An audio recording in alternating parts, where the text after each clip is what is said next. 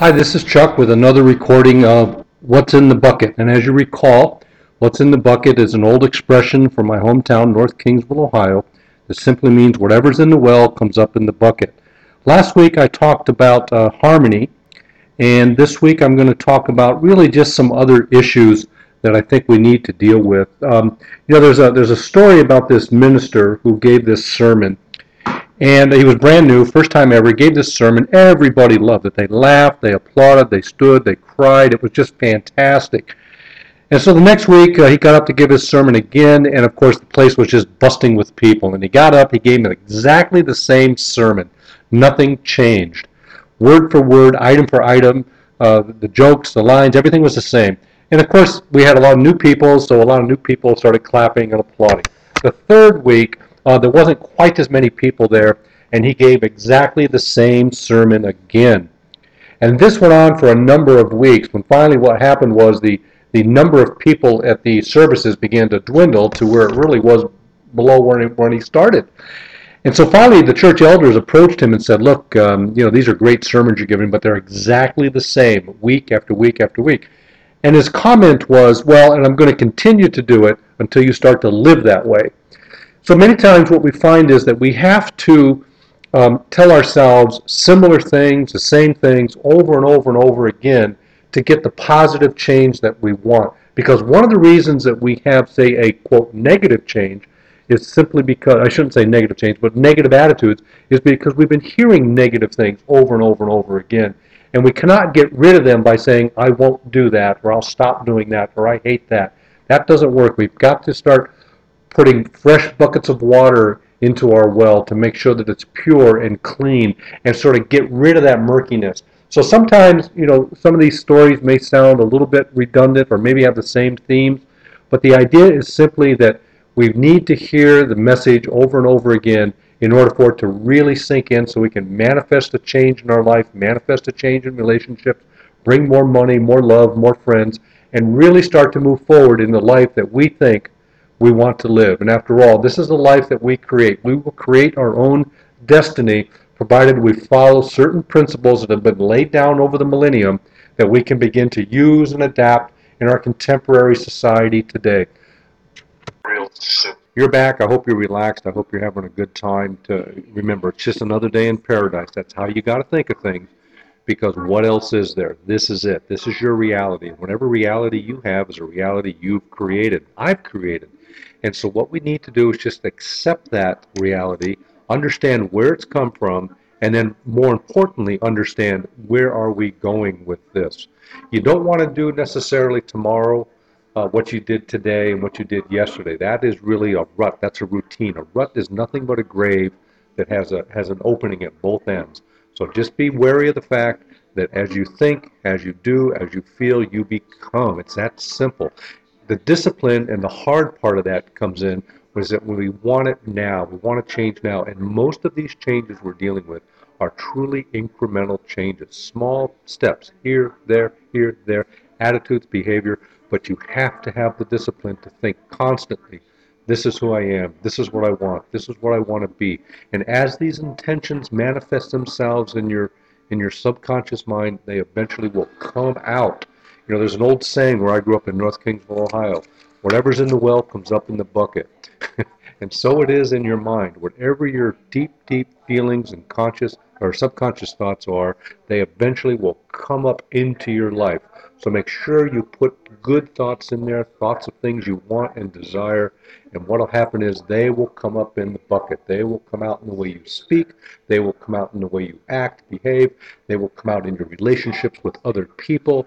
All these things are good things, but you have to begin the process of thinking in terms of what is it that I want for myself, my life, my family, my loved ones. More to follow. Hang in there. Appreciate you tuning in today, and I'll be right back to you.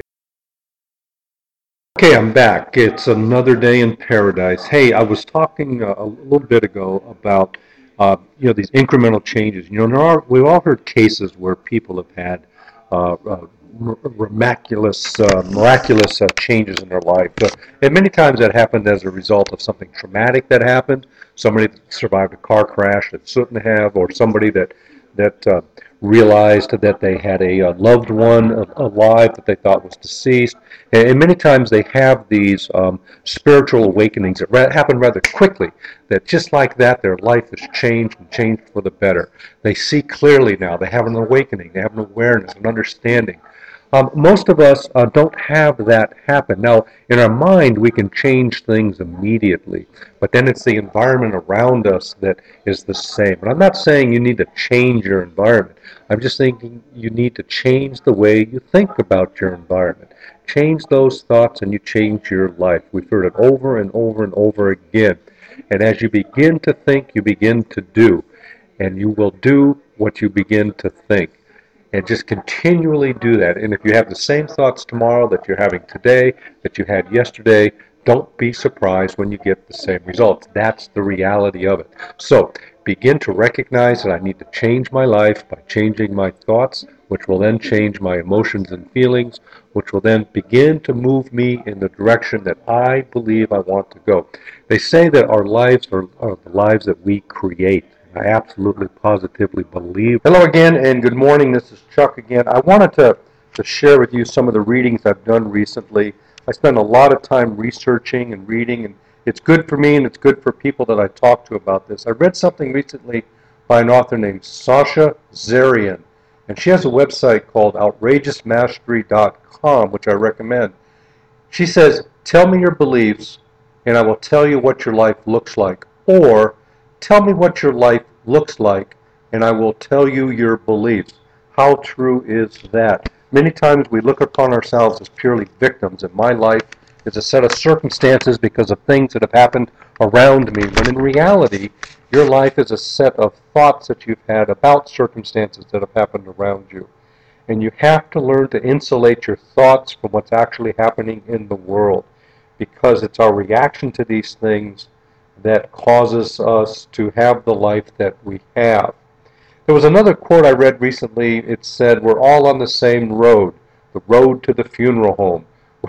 we all end up in the same place. And it's what we do on that road to the funeral home. That's called life. It's what we do on that road that makes us different from the other person who's on the exact same road. So keep these concepts in mind. Tell me about your life, and I'll tell you your beliefs. And remember, we're all on the same road. Now, let's talk a little bit about thoughts. Thoughts are things that everybody has. We all have this little voice in our brain that keeps telling us things. And it's so important that we pay attention to that little voice. And that voice reinforces in our subconscious mind everything that we believe, good and bad. And these little voices, in and of themselves, are not necessarily good or bad. But, but what they become is our beliefs, and it's those beliefs that can be good or bad. These beliefs many times are self-limiting, they're self-denial, they're self-doubt, they're fear, and they just reinforce it over and over and over again. I can tell you in my own life, I spent 45 years or more thinking thoughts that I was heavy, that I was unworthy, that I wasn't able to achieve these things. These are all self-limiting thoughts. And when I began to recognize that, my life began to change. My life began to get better. I began to think better about myself. I began to lose weight.